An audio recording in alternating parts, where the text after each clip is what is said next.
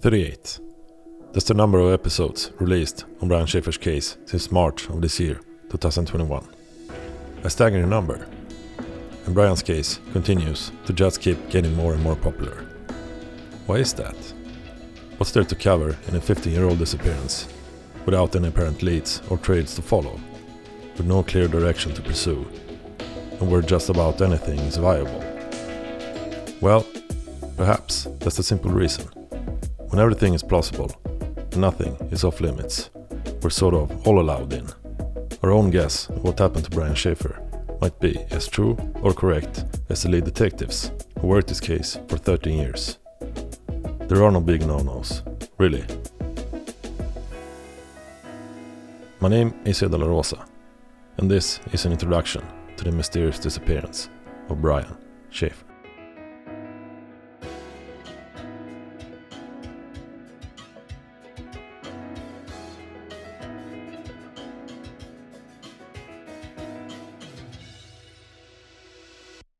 Case more than a decade old is getting renewed interest. It was 13 years ago this month. OSU medical student Brian Shaffer vanished. Brian Shaffer disappeared 13 years ago, but loved ones are not giving up. In fact, there will be a march for him and for all of those missing in Ohio, hoping to generate any kind of leads to bring closure to the family. Vanished without a trace. It seems to me very odd that something like that would happen in a situation in that environment where nobody saw anything. Mike Puskas with Crime Stoppers says Shaffer's case is odd because he was last seen going into the Ugly Tuna Saloona on April 1st, 2006, but he's never been seen coming out. In fact, he's never been seen or heard from ever again. Brian Shaffer, a 27 year old med student, decided to go out the 31st of March 2006 together with a friend of his, Clint Florence, to celebrate the beginning of the spring break holiday in Columbus, Ohio. Brian was born the 11th of February 1979 in Pickerton, Ohio. He was 6 foot 2, athletically built, brown haired and brown eyed.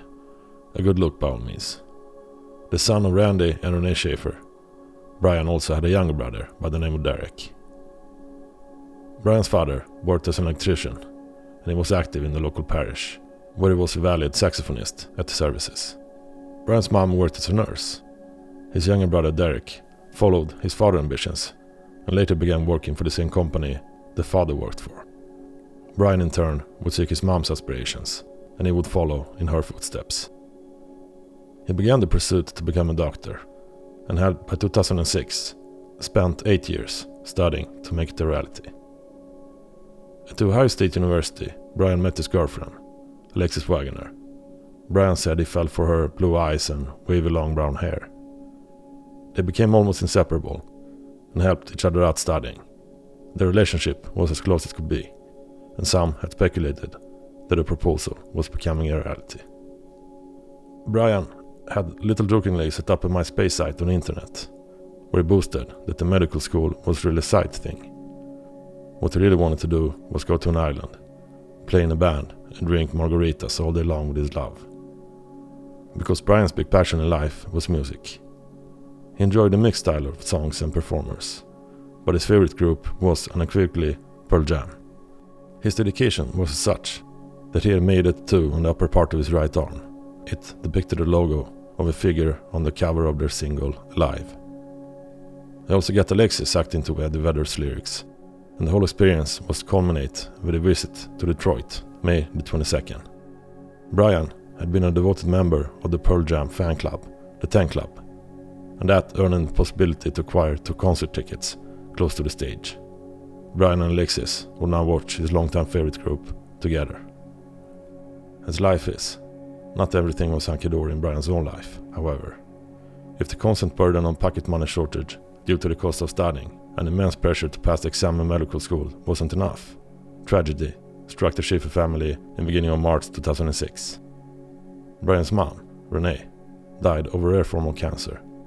This disease had consumed her, and there was little anyone could do to save her. She had gone from being the best care provider to someone who needed daily help herself. But her family, and especially Brian, was there for her. Brian had always been closer to his mom. When he received news Renette passed away, Brian took it hard. His pillar in life had suddenly vanished. On a funeral, Brian showed up an hour later than everyone else. Randy had decided to play the saxophone during the service. In Brian's absence, he played wrong. There had been an awkward silence awaiting Brian's arrival. Some began to wonder how he coped with his own feelings after Renee's death. Although in sorrow, people close to Brian said he seemed to handle the loss of his mother rather well. As a last Christmas present, Mom Renee gave a gift Brian would look forward to. It was a trip to Miami, Florida. Brian would plan the trip in smallest detail. He sat for a long time and chose which hotel to stay at, which restaurants they would visit, and he set the departure date to when the week long spring break holiday would be Monday, April the 3rd. So Friday, the 31st of March, comes along. Brian had made some plans for the evening. His longtime buddy, Clint Florence, would come along, and they would go for a bar spree during the night. After a quick dinner with his father at the Outback Steakhouse, Brian meets up with Clint at Brian's apartment, and they start the night out together. Brian had wanted his brother to tag along, but a visit to a comedy club was in the way, so Derek decided to turn down the invitation. Alexis had left Columbus to visit her parents in her hometown of Toledo. She would be back to Columbus on Sunday, in good time for the planned trip to Miami the following day. At 9 pm, Brian and Clint head out to the first bar they plan to visit, the Ugly Tuna Saloona. From there, they continue bar hopping from bar to bar, taking a couple of shots from place to place. At midnight, Clint gets in contact with his friend, Meredith. She was nearby, and she decides to pick them up and drive them back to the bar where the evening had started, the Ugly Tuna. The guys wanted to take their final drink there. Brian maybe swap a few words with the live band. This bar was situated inside another building, the newly built Gateway Complex. The bar had opened in 2004 and was essentially a lively student bar with cheap beer and food service. Most of the time, they also had live music. Various bands performed on a rather small, black painted stage in one corner of the bar. The Gateway Complex building was largely completed and open to the public, but a portion of the building on street level was still under construction. The first floor housed the Ugly Tuna Saloona and the Gateway Cinema, and an escalator brought the masses to the premise. On this day, now turned April the 1st, at 1.15 am, Brian, Clint and Meredith were seen riding up the escalators to the Ugly Tuna bar. At 2 am, the bar takes the last order. Clint thinks it's time to leave and tells Meredith to make herself ready. Ryan is nowhere to be seen, however. They look carefully for him inside the bar, but can't find him. They check the restrooms and shout out its name. Still no Brian. They decide to leave the bar and head down the escalators. Meredith gives Brian a call, but the call goes directly to his voicemail. She leaves him the message Where the hell are you? They stay outside the gateway entrance for 5-6 more minutes, and then they head to a garage nearby where Meredith had parked her car, and they leave. During the ensuing weekend, no one gets hold of Brian. He doesn't reply to calls, and when Alexis gets back to Columbus, Brian's apartment seems virtually untouched. Her and his closest relatives proceed to look for him, but to no avail. On Monday, after the flight bound to Miami leaves without Brian and Alexis on board, the Columbus police commence an investigation on Brian Shaffer's whereabouts. An important tool could provide quick answers CCTV footage. Here, investigators can see the trio riding up the escalators, and they can observe Brian Shaffer at 1.55 am outside the Ugly Tuna Saloona bar, where he's seen standing next to two ladies. They all walk out of view 15 seconds later, presumably re entering the bar.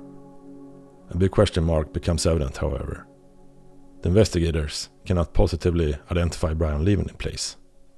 No matter how many times they check, they cannot observe Brian leaving by the escalators. Other CCTV footage from nearby ventures are checked without providing further clues. A big search effort is undertaken. The bar is searched, and the building housing the bar is swept through with canine units. Nearby neighborhoods are scoured.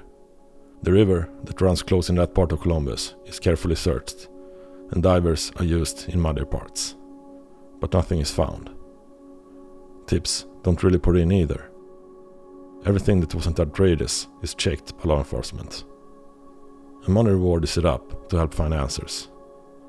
Elevated to $100,000, the reward fails to bring any helpful information on Brian's whereabouts. Brian's phone showed no activity after roughly 2 am. No calls were made and no messages were sent. Contemporaneously, the Columbus police conducts interviews with the staff of the bar and the live band who played that evening.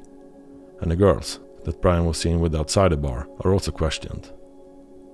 The band mentions that unlike the rest of the patrons, they used an exit by the back, where they loaded up all the gear, and that some fans of them had also tagged along with them. The two girls Brian was seen with mentions that they chatted with Brian until the girls left by themselves at around 2 o'clock. Staff at the Ugly Saloona bar didn't provide any further clues that we know of in regards to Brian that night. Clint and Meredith were also interviewed and told what unfolded that evening, and that they had been looking for Brian repeatedly until they left the premise. They had assumed Brian had wandered off, something he used to do. Brian's dad, frustrated by the lack of progress in finding Brian, hires a private investigator and turns to medium at an early stage. One of these medium claimed that Brian had drowned in the Olentangy River on the way home, and that his body had partially floated up around the bridge pillar due to the currents. Randy went out with his brother, waiting around for hours at the bridge pillars of the city. At one point, the same currents that should have kept Brian up grabbed Randy, dragging him down. Randy's brother managed to pull him up before it was too late.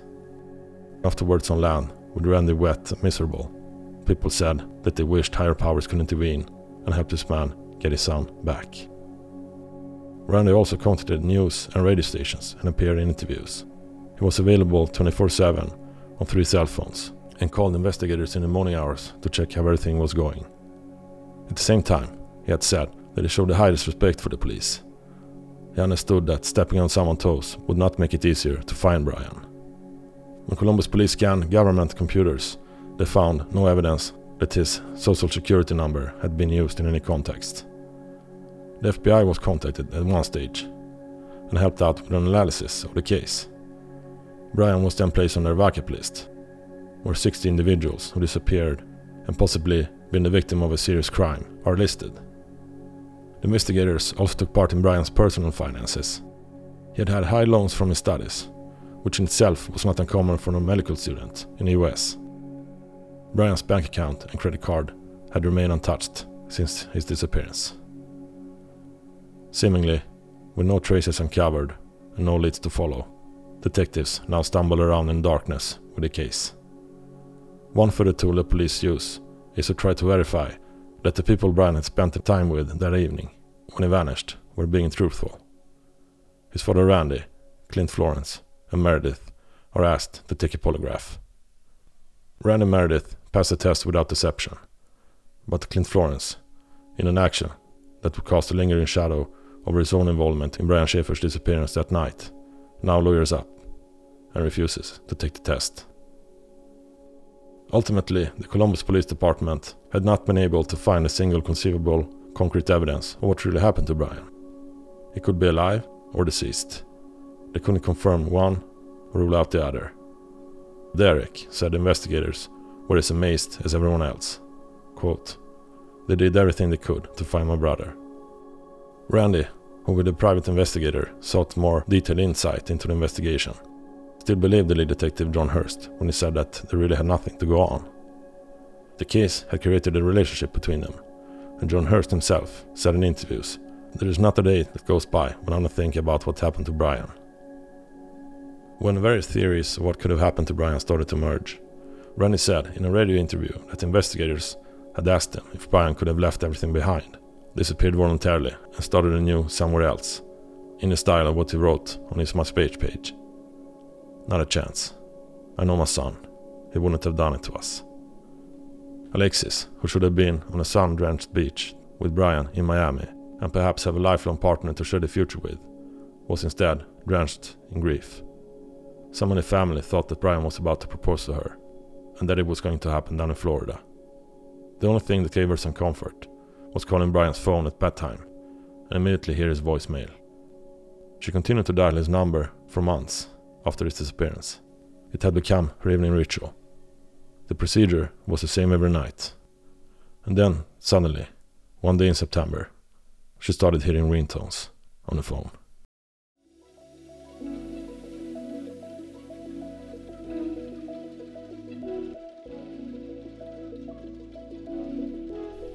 Brian's story continues with part 1, a narrative. Thank you for listening. Subscribe and make sure to check out the series on Instagram. Bye.